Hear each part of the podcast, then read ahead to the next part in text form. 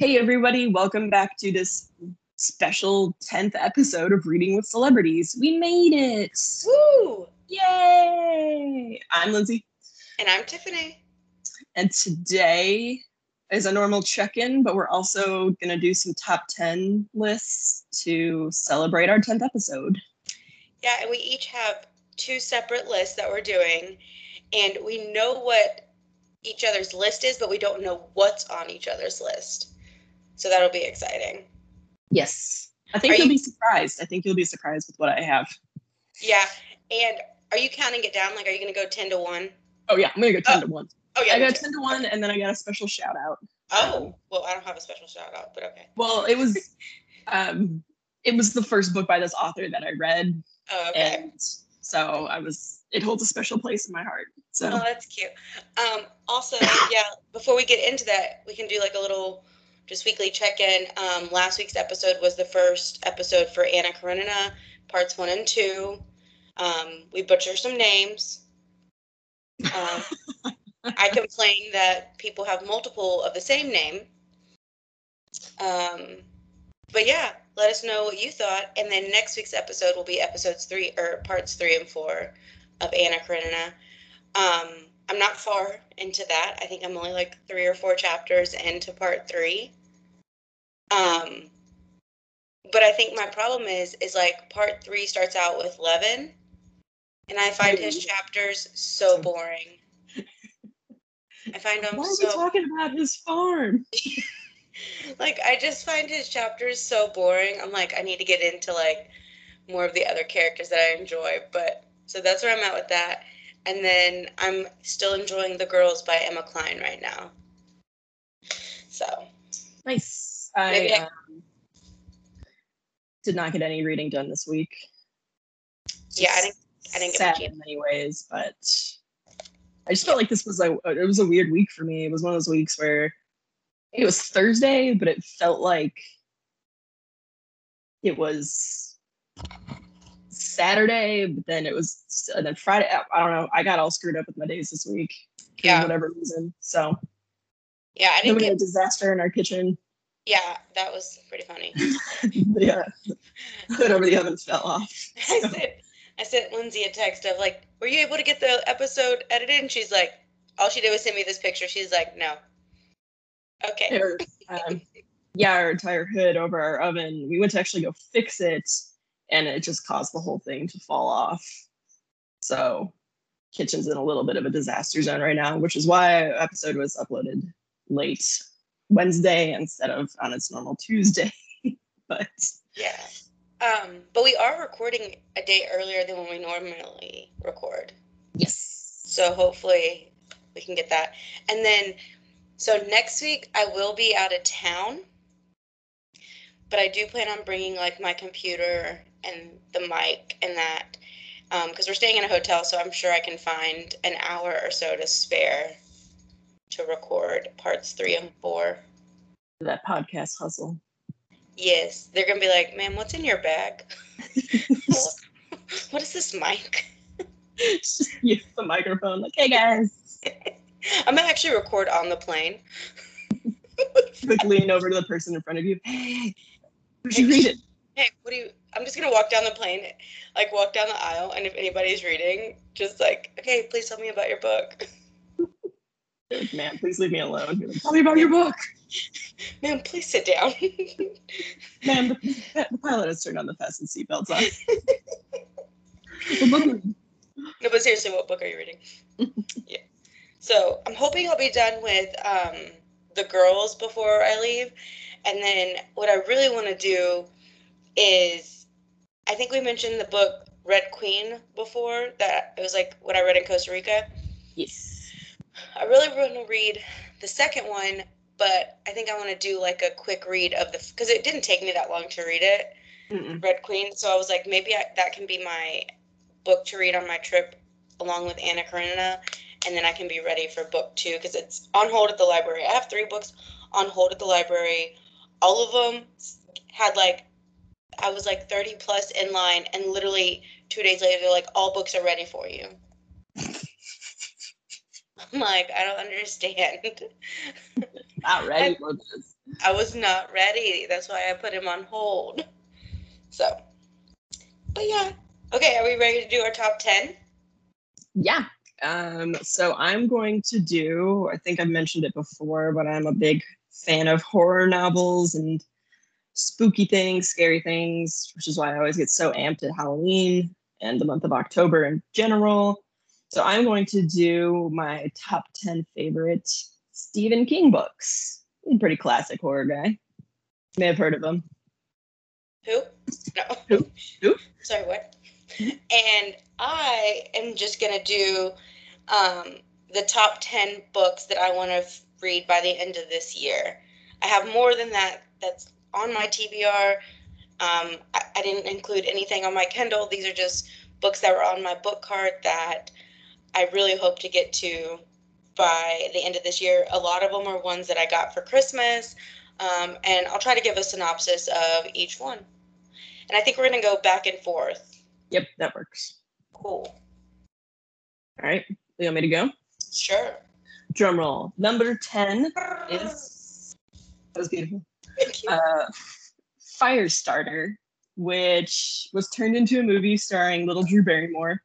Um, but it's about this this man trying to protect his daughter from this company, and she's got the ability, like some telekinesis power. She Firestarter kind of gives it away um, when she gets upset or anything. She's a little girl. She's only like four or five, I think. She gets upset or she starts lighting things on fire. Um, and it was I would say it's it's Stephen King for me kind of goes in two directions. Either it's like just pure horror, like some of the other books on the list that I have, or just like straight up scary, and then other ones where it's a little bit more, you know, horror in the sense of what if somebody was coming after your child and you had to do everything you could to protect them.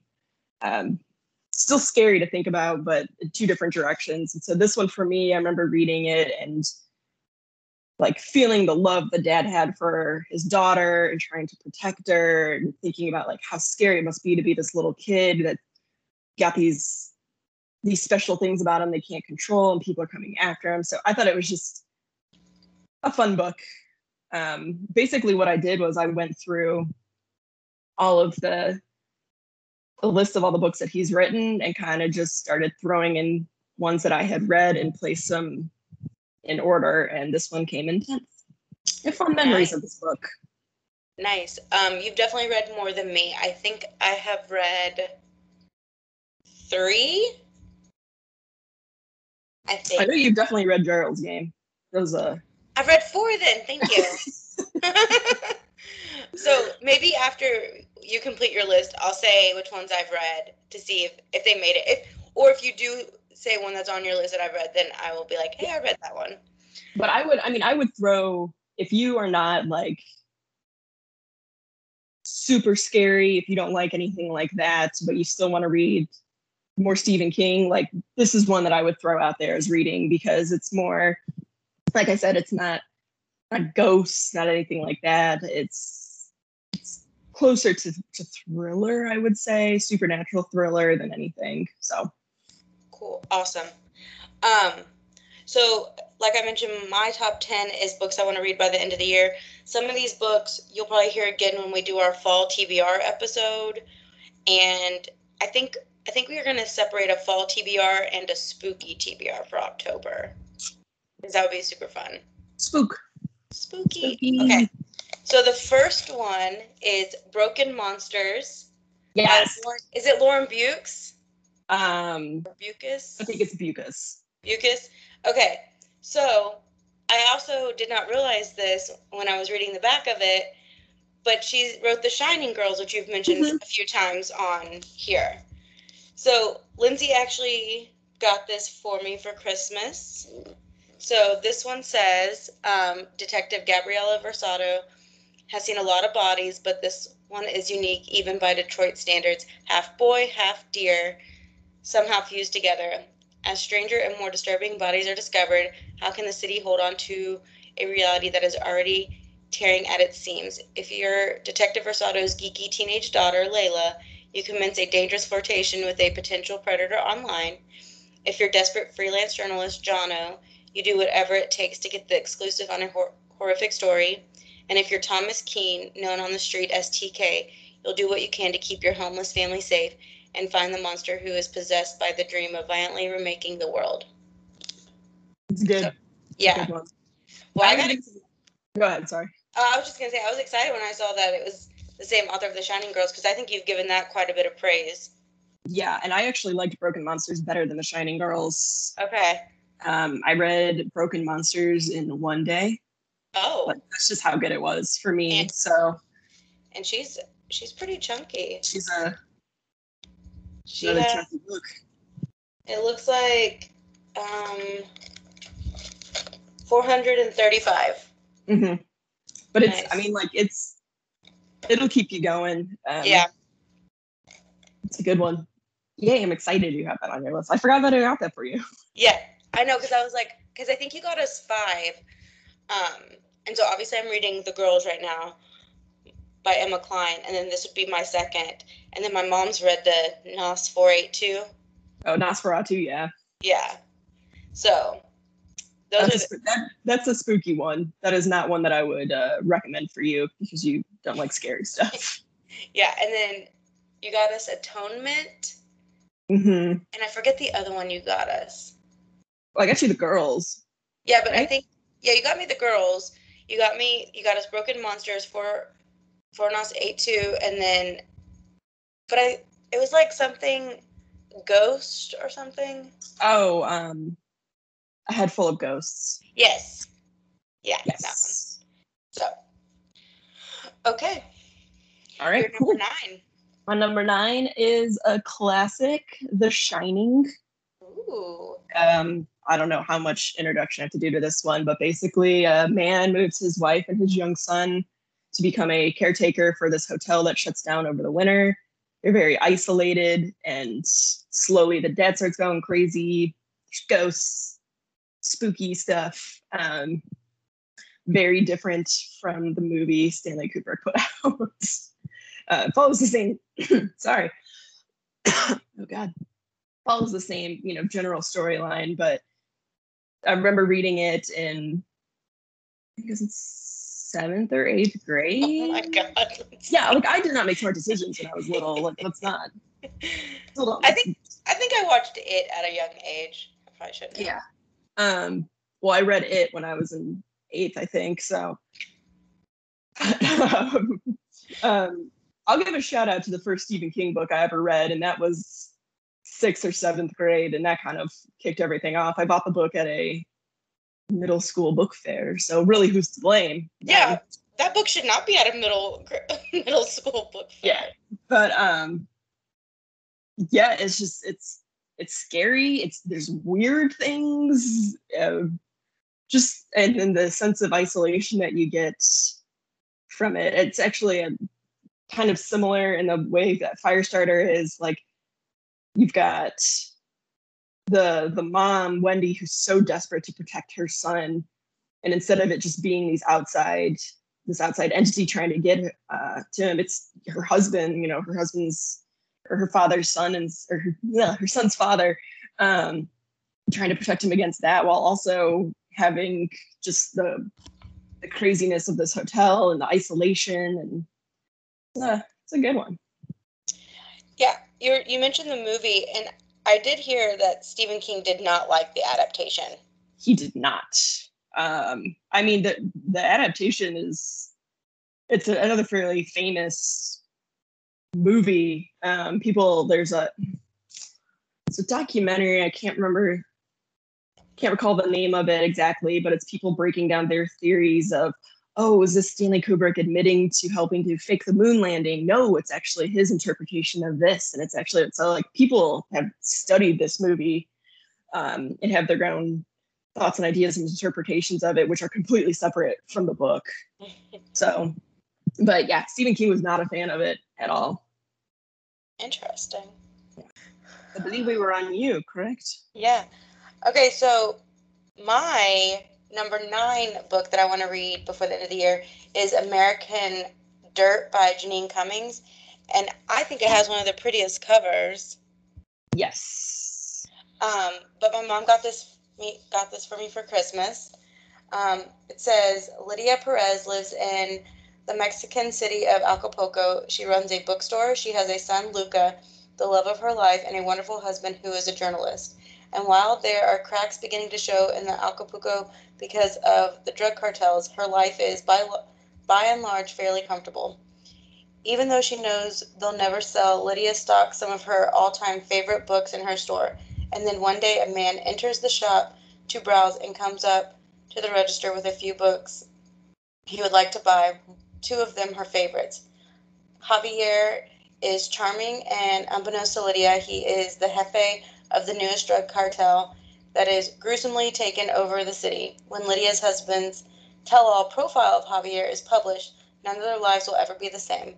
Forced to flee, Lydia and eight year old Luca soon find themselves miles and worlds away from their comfortable middle class existence. Instantly transformed into migrants, Lydia and Luca ride La Bestia, trains that make their way south toward the United States, which is the only way Javier's reach doesn't extend. As they join the countless people trying to reach El Norte, Lydia soon sees that everyone is running from something, but what exactly are they running to? Bum, bum, bum. So, I do know that that book was one of Oprah's new book club picks. And Yes. there was there was some controversy behind it. Yes, there is a lot of controversy behind it. Um, so like that one, and then My Dark Vanessa, I think, was the other one that had a lot of controversy behind it, which is on my to read list. But Yeah. I'm interested to see when you read that what you think. Yeah, from I'm trying to think of what I remember from the controversy. I think it has to do about like um, the author's um, representation of like immigration. Mhm. I think she's, I think she said she's she's white, but her husband is from Mexico. But then that turned out to not quite be true. I don't. I, I remember reading a lot about it when it first kind of that book first kind of hit the scene. Yeah. So, um, hopefully, I get a chance to read it this year. I'll let y'all know. Um, I hope that the controversy doesn't like deter from the story, but we will see. Mm-hmm. All right, cool. It does have a really pretty cover though. It is super pretty. I, I really can't wait for us to do like our favorite covers of like 2021 of books we've read because we have some good ones. Yeah, very much like wine. Sometimes I choose my books based on the prettiest cover. oh, that's a pretty bottle. I'm gonna drink that. Oh, it's gross. Yeah, I know it ends up being the worst. I'm like, man, that book was bad. Like, bad.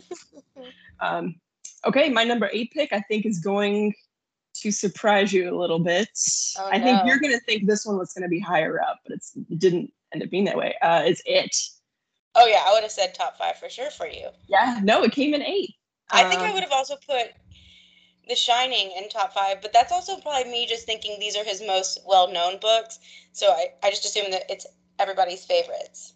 yeah um so i like i've said i read it in middle school um and at the time when i read it i very much so identified with all of the kids in the story because we were about the same age you know the the themes of growing up and all that we were very similar going through it identified with them a lot.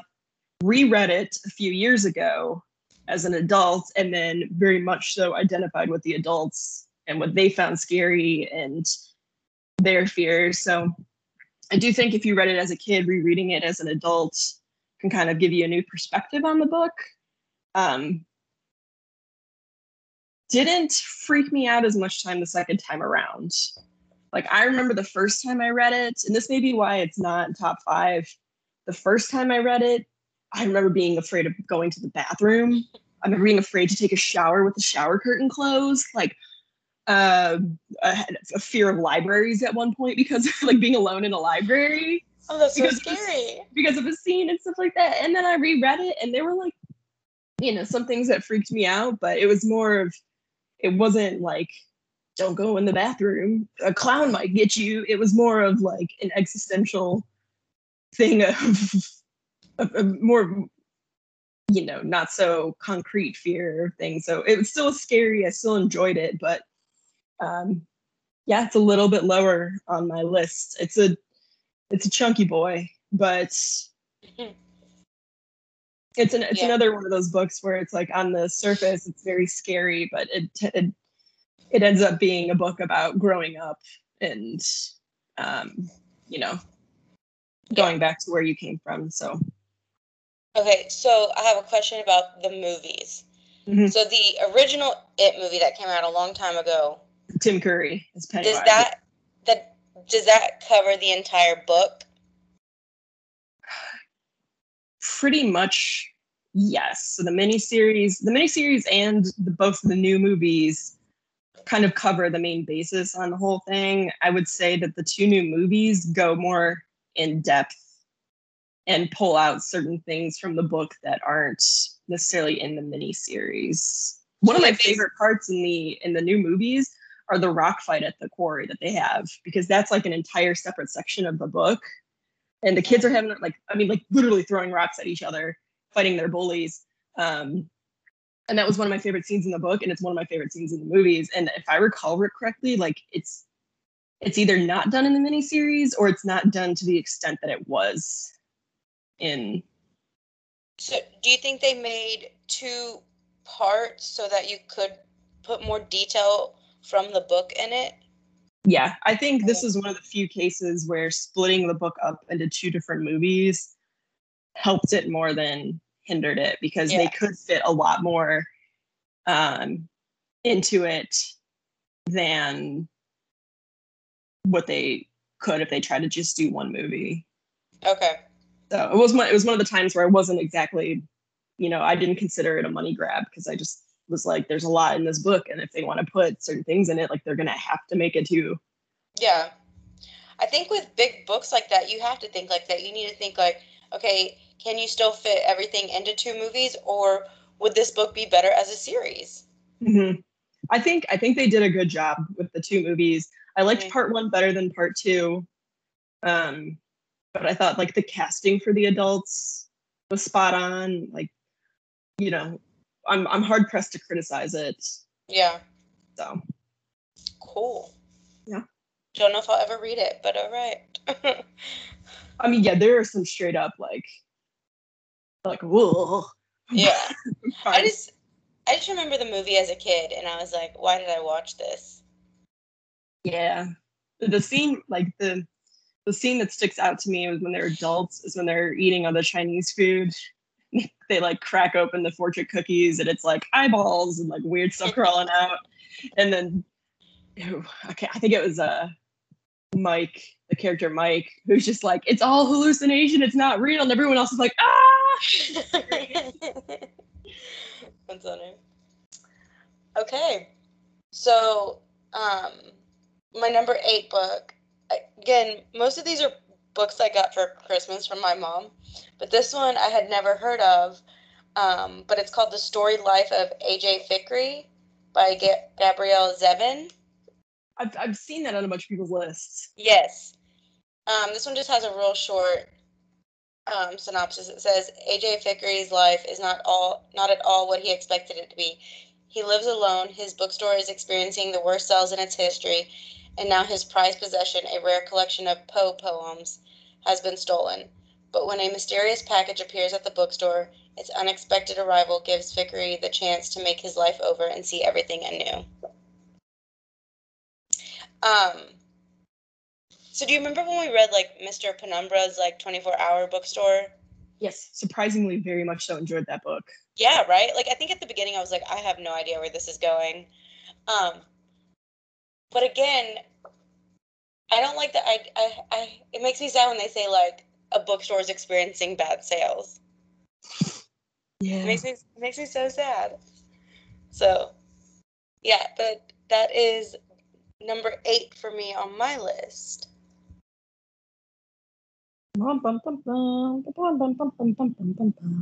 All right, you ready for number seven? I'm ready. Number seven, I have Misery.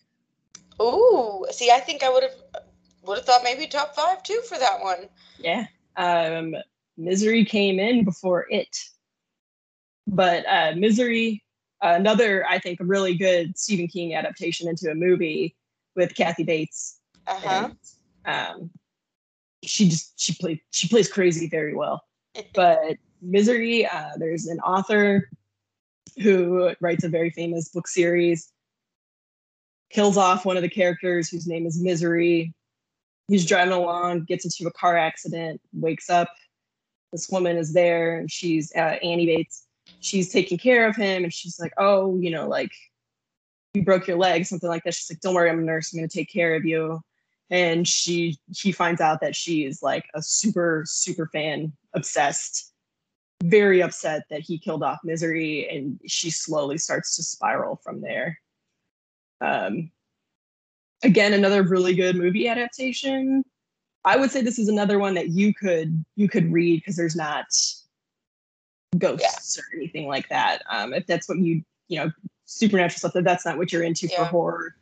Um, very, very much so. One scene that sticks out in my mind still to this day. Not the scene in the movie where she hobbles him, because in the book she does something very similar. She chops off his foot but um, is when he there are a couple like really good um like scenes where you're like you, you feel like you're tensing up because you're just like oh my god like, like either don't get caught or be careful you start to realize things. But he thinks that he's about to be saved. He sees somebody coming up to the window. He's trying to get their attention and uh, like out of nowhere Annie Bates comes riding up on a lawnmower and just mow, like runs over this guy in a mower and kills him. Oh my god! You're just like you're just like oh my god, he's never getting out. He's stuck here forever. Yeah. Oh that, no. That scene, that scene messed me up. Yeah. Um. I actually, I actually agree. Like that. That's one of the books that I do want to read because I know it's not like super super scary. so or like not as horror driven um, so that one is definitely on my list of another Stephen King book I want to read. Okay, so we're on number seven. Yep. So this book is my Christmas stocking book that my mom got me. So I have to read this one this year. that is the rules of the game. It is the it is the Joy Luck Club by Amy Tan. That's and it's, and it's a really cool edition. Ooh, yeah, I've never seen that one before. Yeah, and so what this edition is, um, is there's 26 of them, and they all represent a letter, and it's the letter of the last, the first letter of the author's last name. So it just happens to be obviously her last name is Tan, but like it's T for like Tiffany also. I'm just saying. just saying. Um, so this one is in 1949, four Chinese women, recent immigrants to San Francisco, gather to play mahjong. I have mahjong. I don't know. Okay. Remember the past and gossip into the night. United in unspeakable loss and new hope, they call themselves the Joy Luck Club. With wit and sensitivity, Amy Tan examines the sometimes painful, often tender memories that reveal these women's strength, worries, and determination which their American born daughters reject as irrelevant. The daughters, in turn, recall pivotal moments of their own past. They believe their mother's expectations have um, stymied their ability to face the uncertainties of the future. We see how the inheritance of pain and unsaid secrets have led to misunderstanding, and yet how love can still undo the damage and provide reconciliation. So, that is, I think this one's a pretty popular, like, I don't know if it's considered a classic or anything, but um, I constantly see it on lists of like 100 books to read before you die. Yeah. Books to read in your lifetime. Um, so. Yeah, so I'm kind of excited about it. I had no idea what to expect. Um, so she kept saying, I just made a, she's like, I saw it and I bought it, and that was the book. And I was like, okay. T for Tiffany. Yeah. nice, nice. All right, number six is Revival by Stephen King. Obviously, so you know, list of books he wrote, but um, this one is I'm gonna say new, new-ish. So far, the ones that I've mentioned, I think, have all been like 80s and 90s, maybe like 70s, 80s, and 90s. He had written them. Uh, this book was published 2013 or 2014. I remember reading it when I first moved to Texas. Um, and it's uh, about this, guy who, um, oh gosh, oh no, hold on. Okay. Um, so revivals were were big at I think in like the late 1800s, early 1900s, if I'm recalling it correctly. And they were these tents they would put up, and these traveling preachers and people would get together to, to praise God. And um, Stephen King kind of took that that notion and turned it a little bit on his head. I will say it's again another one that's not super scary. Yeah. Um, so uh, there's a, a minister and he's got a wife and everybody kind of loves him and then all of a sudden his wife and um, his son are killed in this this car accident and so he he has this moment at a, at a revival or at a church where he denounces God and because of this and he gets kind of banished. And then the main character kind of traveling through his life meets up with this minister again at various points.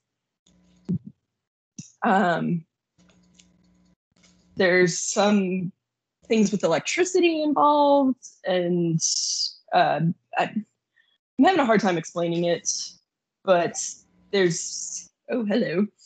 Um, um, it's again one of those books where yes, I feel like Stephen King, in his his cocaine years, um, a lot of his stuff, a lot of his writing was very like frantic and scary, and then he's kind of slowly shifted away from that and a lot of his newer stuff is more um it still has that that horror and that thriller element but it's a lot more like the struggles of the people are a little more relatable i think the main character in revival if i'm recalling correctly he he suffers with addiction and so this preacher kind of helping him with that but there's still some sinisterness to it um you know it's it's it's a it's just a different a different era of Stephen King. And, you know, I kind of read it not really expecting a whole lot and just really enjoyed it. Um, again, another book for for somebody who's not super into scary stuff could get behind it. Yeah. As you were talking, I just thought of like more books that I've actually read by him, but we again we can go into that like at the end or whatever. But um I do I do think like his more recent books are less horror, mm-hmm. and so I can enjoy them more. Yeah, I mean he has the whole Mr. Mercedes trilogy, which mm-hmm. Is definitely more detective noir. And there's another book. It didn't make my top ten, but I I read it uh, a couple years ago called Joyland, and it's it's little murder mystery. There's still kind of a ghost involved, but it's definitely more of a of a like a coming of age who done it sort of thing. So yeah.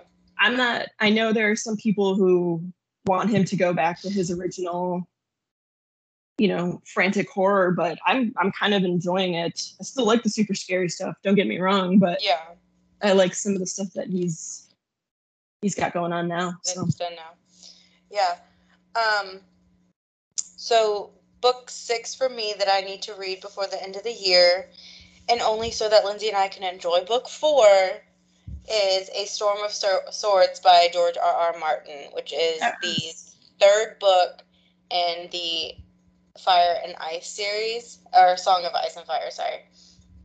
Um, it says, Of the five contenders for power, one is dead, another is disfavor, and still the wars rage as alliances are made and broken.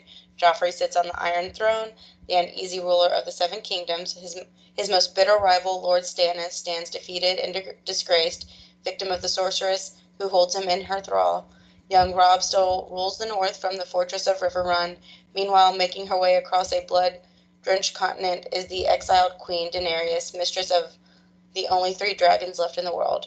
And as opposing forces maneuver for their final showdown, an army of barbaric wildlings wildlings arrive from the outermost limits of civilization, accompanied by a horde of mythical others, a supernatural army of the living dead whose animated corpses are unstoppable. I feel like we're starting to get to like the good stuff. Like like because I've seen the I've seen the series, so I know where this is going to be heading, and that was a Mhm. great part of like a Game of Thrones. Like it's in that like season three ish, season four, where you just could not stop watching it.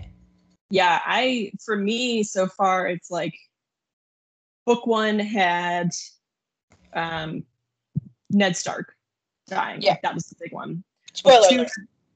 Yeah, this, we should probably just rename this thing spoiler alert. I know. But um, book two had the Red Wedding. no, I felt like- no, it, no, it didn't. Book two didn't? No, because I have not gotten to that yet. Are you sure? Yeah, I have not gotten to. it. I think it's book three. Shit. I know, because I haven't gotten to it. I mean, obviously, I know about it because of the show, but yeah, I'm trying to think of what the major things were in. um Because like this one, book book two was more about the fight to become king. Like you had Stannis and um, what was the other brother, Remy or something? Renly. Renly. Yeah, Baratheons. yeah like to see who should be who should take over after robert died um and you had um i'm trying to think obviously daenerys is like making her way um to the uh seven kingdoms now i'm trying to think of all the things because i think i finished it like in february So But yeah. yeah. you're right. I just Googled it. Um yeah I So have was- I'm trying to think if there was any major deaths, like as shocking in two, and I don't think that there was anything so so crazy. I just I I, I read A Storm of Swords in 2016, so it's been a while. I'm probably gonna have to reread a uh, um summary somewhere, so Yeah, I I'll- have some idea of what's going on. Yeah, I'll But- probably do like a summary of um the second book right before I start this one, just to like refresh my memory of like where we Mhm. left off. Um, but like once you get back into it, it kind of all comes back to you. Um, but yeah. So I'm excited. It's a big one. I think it'll be my biggest book this year. So yeah, that's book six. Well, maybe once you read it, you can give me a rundown. Depending on how long it takes me to read, I'm gonna be like, I don't remember the beginning. but yeah, But okay. Um, Ooh, we're in our top five. All right, number five for me, slightly topical, is The Stand. A mysterious illness is set upon the world, and was it something like all but 2%, some crazy amount of the world's population has died. Um, and then it becomes a battle between basically between good versus evil. You've got uh, the man in black who's kind of trying to set up this new world order where he's running things and he's evil. And then you've got the good camp in Colorado that's uh, Mother Abigail is her name. And she's um, she's running everything and she's trying to just, you know, get society like get get humanity back and um I it's I read the book. It took me about a month to read. It's another thick boy. Um and I just remember like really liking it and being so exhausted by the end of reading it that I didn't read anything for like a month and a half. but um and yeah, topical, like I said, with everything that's going on now in the world. But um it was there were so many things that happened where I was like, no, oh god, oh no. Um, and then it's it's very interesting because in that book, the Man in Black is a character that shows up in a bunch of other Stephen King books, um, most notably the Dark Tower series. Um, but it was I highly recommend it. I have heard good things about the new the new miniseries um, that came out. Um, Chris, I think it's Chris Pine who plays the main character, but um, one of the more disturbing parts, and it's crazy because this was written early 90s, I believe, um, is there's this character who's like not the best looking guy, anything like that, but he very much so has this mentality of I was nice to her, women owe me sex, you know, that's you know, why are you going to be nice to me if you're not interested in me? And it's like they're treating you like a human being. Yeah. Um, which we see a, a lot of now, especially with the internet being so prevalent and a lot of things. And um, the man in black kind of uses uses that character to to infiltrate and to get at you know the good guys and so it's it was written and published decades ago and it's i feel like especially that character is more relevant now than ever so again another book not nothing super freaky in it just more of especially again with covid the reality of like a worldwide disease yeah. that we don't know of and the opening is very stuck with me because it's about kind of the first guy getting infected and him trying to leave and get out and causing you know just the ripple effect of that but. Is this his largest book? I don't know. I think his largest book is under the dome. Oh oh. But but i do i, I mean the stand is chunky. So oh, it might yeah. be i think my copy is like close to 1200 pages maybe that's what um this a storm of swords is a little over 1100 and his writing is so tiny. There's so many words on one page. But yeah. Yeah. Yeah um, i took that. That was another book that i traveled with because i had two 13 hour flights. And it was like this will be good and think I managed to get through like 800 pages on the trip. God. And it was just that's, like. That's still a mhm. lot. Yeah. That's a lot to read while traveling. Because even had, like. I was going to say, like, just even a 13 hour flight, like. I mean, I definitely could not read the entire 13 hours. Oh, no. But I think at some point, too, I'd be like, I've been reading the same book sitting here for so long. Like I need something else. Like unless the book, like you said, like it's just captivating and you can't put it down. That type of thing either. Well, I we also had multiple flights. So I oh, had oh, okay. had Lubbock to Vegas, Vegas to LA, LA to Auckland, and then when we were actually in New Zealand, we had three or four other smaller flights. Yeah. And then had Auckland to LA, LA to Austin. So like I had a bunch of flights. I had time to read it and stuff. It yeah. was just it's just a lot. Oh, I mean, I can't imagine. I think um that's what I'm like I'm hoping with my flight on Thursday like I'm hoping to be done with the girls by Thursday and then I can focus on Anna Karenina's part cuz it's just like like you said I think it's about 200ish pages for both parts total. Um so I mean that's very doable on a flight. Yeah. Uh, so and I should have less than that by the time I get to Thursday because I do plan on reading some. Um, but yeah, so I'm hoping I can knock that out on that flight. So we'll see. All right, my top five. Um, we are both very familiar with this author in this series.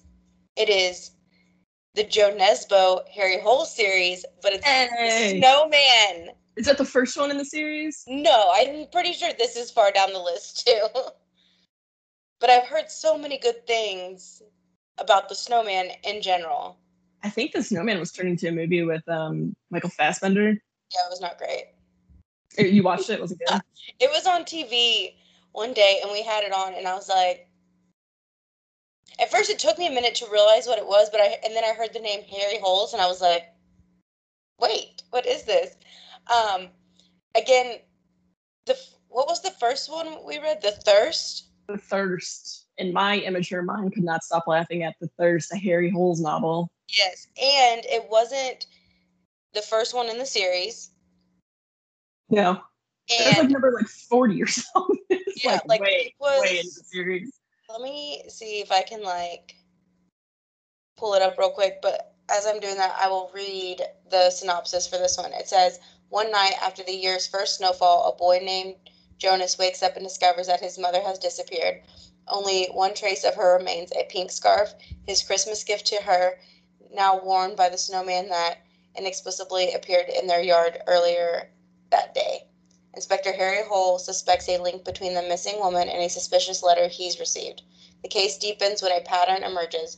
Over the past decade, 11 women have vanished, all on the day of the first snow.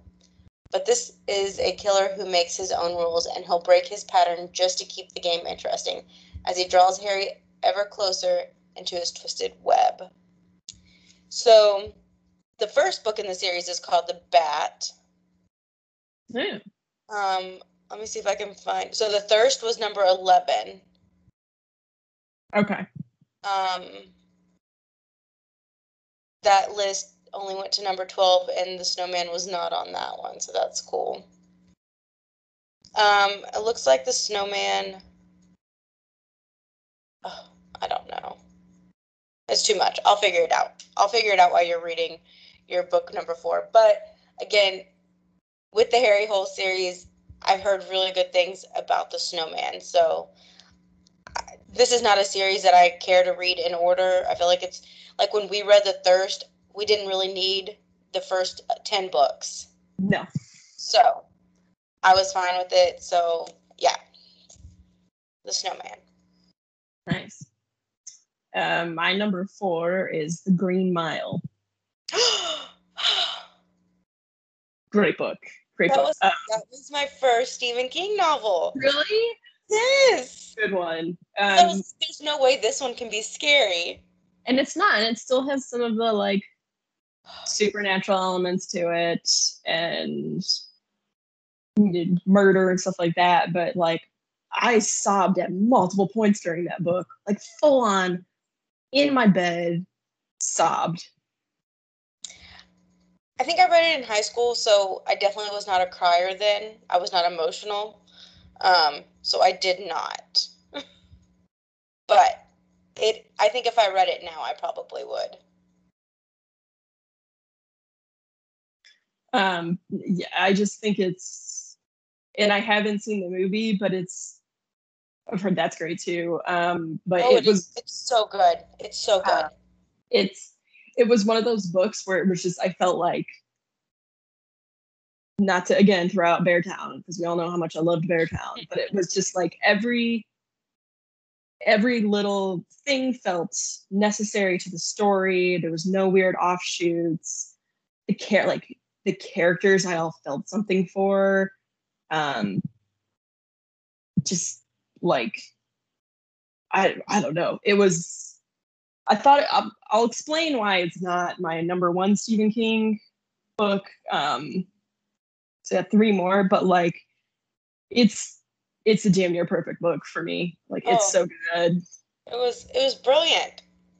so good. So, um, just yeah. Uh, if I think if somebody if somebody came to me and was like, I want to read a Stephen King novel that's not scary, this would be my number one that I would give them because my next three, well, my next, my top two are definitely a little bit more his traditional scary, but um, yeah, this would be one where I was just like, it's, I don't know, not to be cliche, but like it's got heart. It's got you're gonna feel for all the characters, even the ones where you're like, um, uh, the the French guy, like all these people are on death row, and you know some of them killed people, but like you Yeah. still you still felt something for them. Um, I think that's why I read that book is because like I knew Stephen King wrote scary books, all horror, but I think I had seen the movie before I had read the book in high school, so I knew that it wasn't scary, and I wanted to read a Stephen King novel. So I remember I was like, well, I guess this is the one I'm gonna read, and I absolutely loved it. uh, yeah, it's it's a I'm Yeah. at a loss for words. It's a great book. Yeah. Like, um, I like to be perfectly honest. I think it's one of the books that really helped me. I guess like not trying to get political or anything, but it really helped me become anti-death penalty. Um, just due to due to the main character, um, and just the whole like I. I don't know, like I, I, there's some books that you read and they just really affect you, and this was one of them. Yeah. That was a good one. I like that. I'm glad that's on your list. Oh yeah, definitely. I didn't know if you had read it because we've I don't think we've ever talked about it. Yeah, no, So- I'm I'm saying like, like, I remember very specifically when they do execute the Frenchman, just laying in my bed, where I was still, I think I was in high school at the time, laying in my bed and just like, like like crying, and then being like, who's gonna take care of his mice? I was just gonna ask you, is I was like, is he the one that had the mouse? Yeah, it's like who's gonna oh. take Oh. care of him? And then I came downstairs. My mom's like, "Are you okay?" And I was like, "My book." My book. Uh, I will say, because I know you don't want to watch Beartown because you don't want it to like change any of your thoughts. You would love the movie. So, like, I I've seen obviously Tom Hanks is in it. Um, Yes. Is it Michael Clarke Duncan or Michael Duncan Yes. Clarke? Um, Yes. He plays he plays John. And like for me, once I read it and then I saw who it was, I was like, "Those are that's a perfect casting." Oh, it was brilliant. So, um, you know, I think I, I'll eventually find the time to watch the movie. Yeah. Might do it alone. Get my box of tissues ready. Yeah. no, it is. Oh, that that one's good. I'm so glad that's in your list. yeah. Okay. My number four. Um, this was recommended to me by a friend that she also likes to read. We give recommendations. Um, it is Dragon Teeth by Michael Crichton. I love Jurassic- Michael Crichton. Yes. I've never read anything by him. I've never read Jurassic Park or anything. Jurassic Park, Lost World, um, Uh-huh. Andromeda Strain's really, really good. Yeah, I have never read anything. Oh, what's the one with time travel? I can't remember the one with time travel. Uh, Yeah. yeah, I, I enjoy a lot of Michael Crichton. He have you watched ER? No. He was the creator for ER. Oh wow. And Okay. my my mom, who was an ER nurse, was like, ER is one of the like ER and Scrubs are two of the shows that are like The most- medically closest to what actually happens. I've I've heard that multiple times about Scrubs. That that one's very Mhm. accurate. It's like when Um, it's like I think people get surprised because it's a comedy, but it's like when you tell people like the trial scenes in My Cousin Vinny. Oh. It's like so accurate. First off, okay, now that you brought this up, okay, so My Cousin Vinny is my favorite movie of all time. Like that and Remember the Titans, but they're very different. One's hilarious and one's more serious. My favorite movies. Um, but I remember being in a forensic psychology class in college, and he was showing the scene where the um, the public defender is doing his opening, and Mhm. he's he's like stuttering and stuff. And I had never seen this movie before. And Lindsay, I'm not playing. I had tears in my eyes in class because I was laughing so hard in class. I had to look over to the girl beside me and I was like, What movie was this again? And she's like, My cousin Vinny. And I was like, Oh, yeah, of course it is. I've seen it.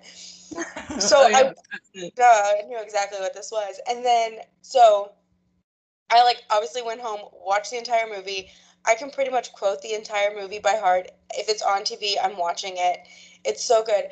Well, um, yesterday at work, we had courtroom testimony training, Mhm. and they show the clip where they're doing the voir dire on Marisa Tomei's character about the, the car. And again, I was just like, one of the most iconic scenes. Uh, won her her Oscar, I'm sure. Um, I just, like you said, how accurate it is because it is used in so many things for training. yeah, I remember um, my friend who went to he's a lawyer she was talking about in their in law school one of their I don't I don't know what class it was. You know, I, don't- Right. I didn't go to law school, but she said in one of their classes they showed that that voir dire clip. Uh-huh. they said like you know basically like this is accurate and like you would never think from a comedy You know, they oh. show you serious stuff, but it is to me. It, I mean, it is the best movie to me. But yes, I oh, I love it so much. Um, okay, so back to Dragon Teeth. Yes. This Sorry, one I didn't is, go off on that. No, no, no. I'm glad we did because then you brought up my cousin Vinny, and I'm telling you, if you get me talking, I'm gonna be like, "You're gonna shoot a deer?" Like, okay, like this is, it's my movie. Um, the year is 1876. Warring Indian tribes still populate America's western territories, even as lawless gold rush towns begin to mark the landscape.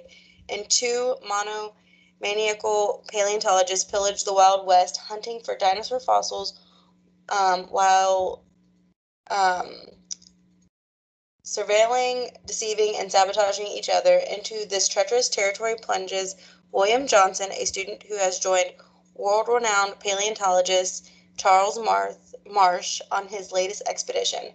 But when Marsh becomes convinced that William is spying for his nemesis Edward Drinker Cope, he abandons him in Cheyenne, Wyoming, a locus of crime and vice.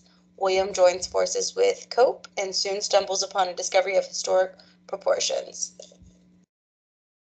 Have you read this one? No, but every Michael Crichton book I've read, I've enjoyed.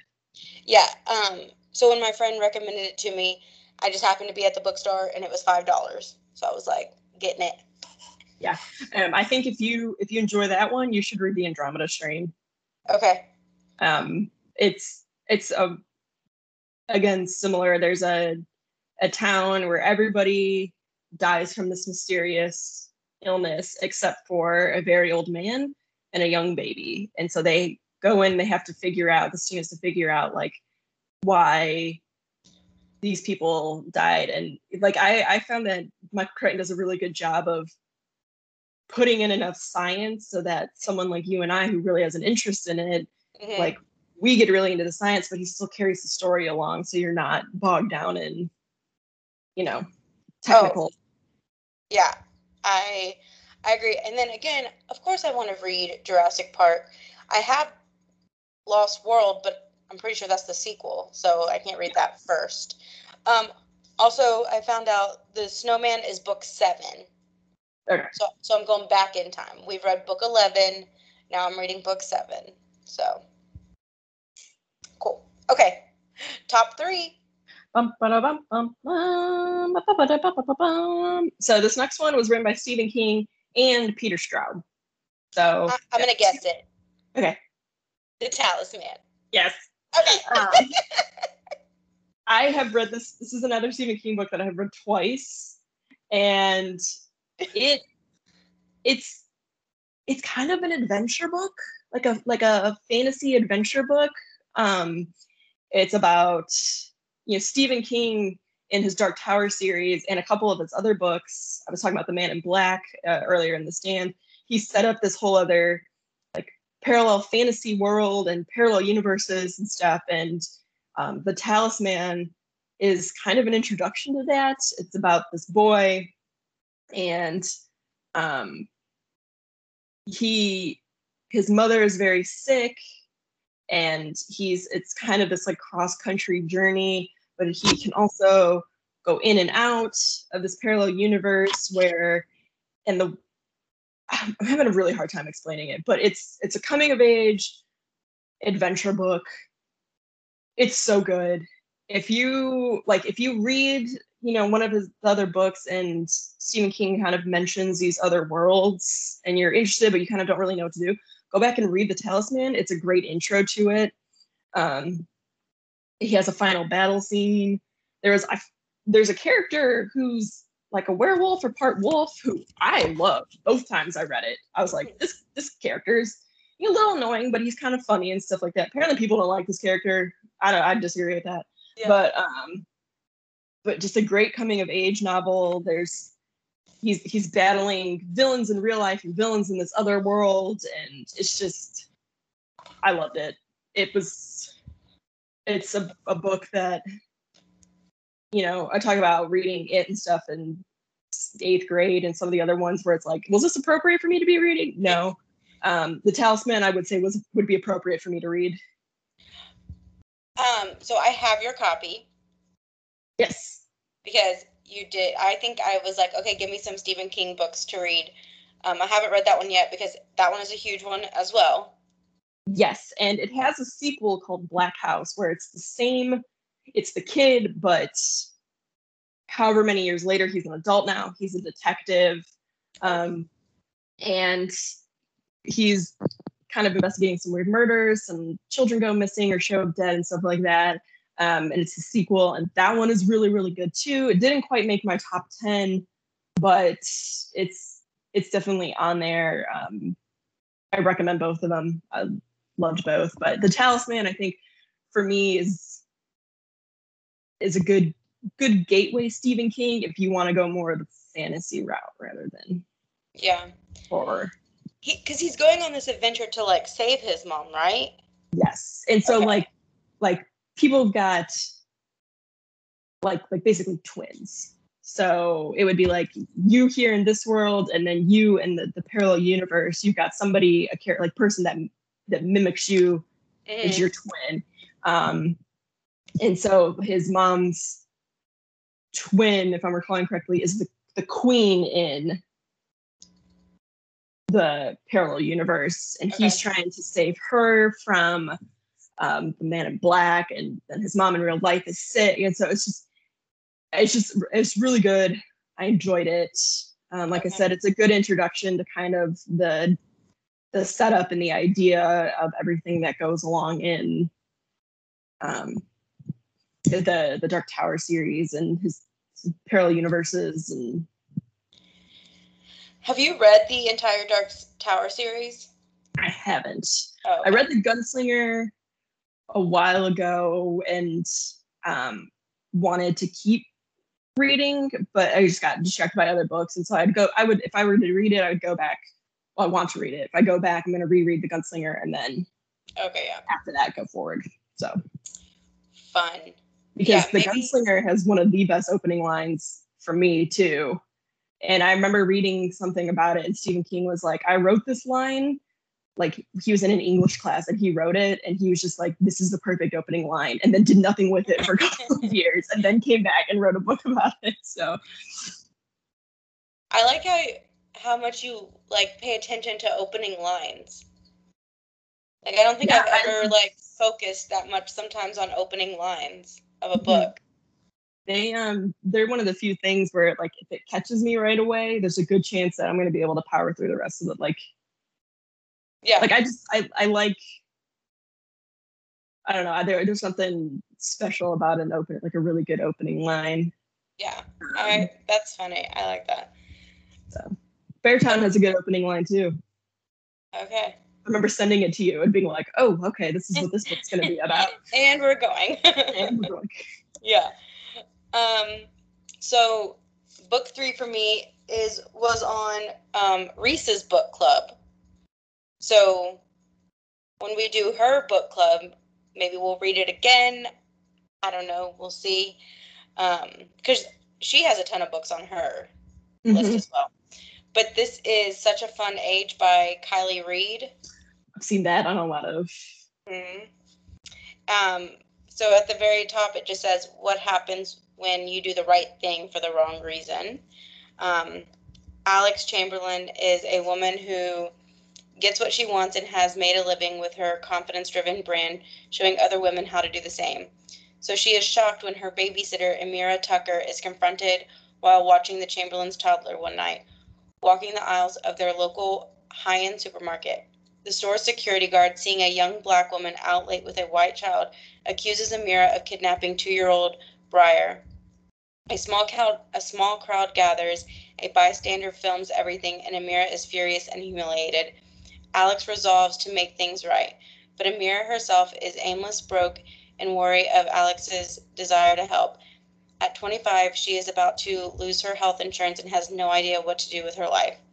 When the video of Emira goes public and unearths someone from Alix's past, both women find themselves on a crash course that will upend everything they think they know about themselves and each other. So, sounds pretty great, I think. Yeah, I mean I, that's been on um again a bunch of lists. For, Yeah. I think it was was it published in 2019, 2018. Um, let me see if I can find that real quick. Early 2020. Um, let me see. Uh, 2019. Okay. Yeah. Yeah. Because I remember seeing that on a bunch of like new books you should read. Yeah.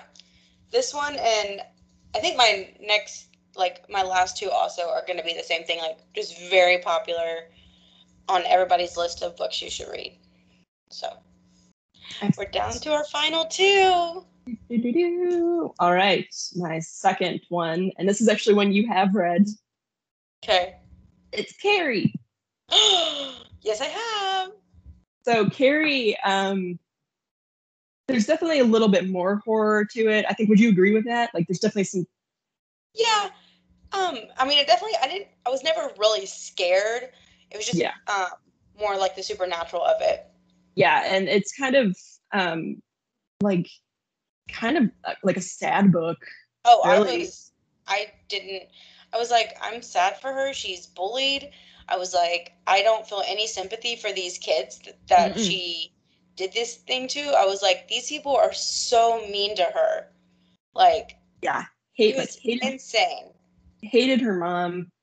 Uh, Oh, yes, terrible character. kid, like just just like a profound amount of sympathy for Carrie as a character. Um, I think especially I don't know how you felt, but like remembering back to the first time I got my period and how it was kind of like and like I knew what was going to happen. Like I knew what was happening, Yes. and um, knowing that Carrie didn't like that whole scene in the shower where she gets her period and everyone's being mean to her and stuff Mhm. like that. And it was just so so heartbreaking. Um, and you know, I'm not one to condone violence, but sometimes it's good to see the bad guys get it. And Yeah. they got it in this. So um And I, after I read it, um, I watched the original with Sissy Spacek, I think. Yeah. Pretty much exactly like the book. Because I think it had been like at least a year since I had read the book when I watched the movie, and I was and everything just came back to me. So, but it was really good. yeah um it's it's a good one it's a like again you know it's maybe not the best book to give kids to read to be like see bullying is bad but No, yeah, uh but it's just like another i think another book by stephen king where everyone's like oh carrie it's gonna be it's gonna be spooky it's gonna be Yeah. scary and then you read it and you're just like oh my god i feel so bad for her like like you just want to like take her and protect her Oh. yeah. I had such a hard time like reading it because I was like, this is straight up bullying. Mhm. And then the way the book is written, like you jump to like news articles and stuff like that about her and like the things that have happened. And I was like, I have no sympathy for these people. Yeah. Like again, I don't condone violence, but man, like it's it's sometimes good to see the bad guys get it. yeah. Um, yeah, so that that's my number two. That's a it's an, it's another quick read. Like I remember Oh. you borrowed my copy. Um, I remember just being like, yeah, it's a quick read. Like it should shouldn't take you that long, but it's you know there's the it's a it's a book that sticks with you, and I think like you said, the movie with Sissy Spacek is is a good adaptation of it. Um, but I really feel like in the book you kind of get the full extent of how how just like crazy into it her mother was. And um i think re- like reading it as a as a woman knowing that some of the things that she was going through you're like like you just like you just wanted to reach out and be her friend and be like no carrie that's natural. Like no carrie that's okay. Like it's okay to feel this way. It's okay to do that. And and to just you know she kind of she kind of had the one girl who kind of felt bad for her. And then the the counselor who you know tried to be on her side a little bit but there was just she was just like and i get that's part of the book but like there's just not that character where you just you just wanted her so badly to have a, Yeah. a true genuine friend or a true genuine Yeah. role Because model because even the girl that was nice to her, the one that said had her boyfriend take her to the dance, Mhm. like I think she's the one that's talking at, like throughout the novel and like it doesn't seem like she had any sympathy for what happened. Mm-mm. And like I don't know, I just it was almost like she did it because she was one of the girls that was bullying her at the beginning. Yeah. And I feel like she did it to make herself feel better instead of actually being truly a friend to Carrie. Yeah. So, um, and then like I just thought like the scene after like the whole bathroom and getting her period when she goes to the principal's office, like the principal doesn't even know her name, doesn't know how to react, doesn't know like how to help her, and like I think it's the PE coach or whatever. I think she's like slash PE coach slash counselor. I think. Yeah. But she was like, just send her home. Let her go home. Yeah. Like she doesn't need to be here. Um. So, yeah, I have no idea what your number one is. Dun, dun, dun. I have no idea. I'm like going through all the books that I know of, and I'm like, we did all the ones I know. I think I think once I say it, you'll Okay. recall some times of me talking about it in the past Okay. too, of just like, oh yeah, you did say that. But okay. um, I will say it's definitely more of a traditional, scary Stephen King book. Um. And yeah, so I'll leave it at that. What's your number two? Oh, I think I know what your number one is now. Okay. All right. I think I know. Um, so my number two is The Vanishing Half by Brit Bennett. Oh, it's Um, another one that's on all the like, Yes, number- books. Yes, number one New York Times bestseller. Um, this one I think was like, I don't know what year it was. I think it was 2019, but I think it, um, oh no, 2020. But I think it, it was like the best book of 2020. Yeah. Um, so this one says, um, and I looked up the pronunciation and now I already forgot it. Um, the Vignes sisters, I think, is how they pronounce it will always be identical, but after growing up together in a small southern black community and running away at age 16, it's not just the shape of their daily lives that is different as adults, it's everything, including their racial identi- identities. Many years later, one sister lives with her black daughter in the same southern town she once tried to escape. Ac- across the country, the other secretly passes for white, and her white husband knows nothing of her past. Still, although separated by so many miles and just as many lies, the fates of the twins remains intertwined. What will happen when their own daughter's stories lines intersect?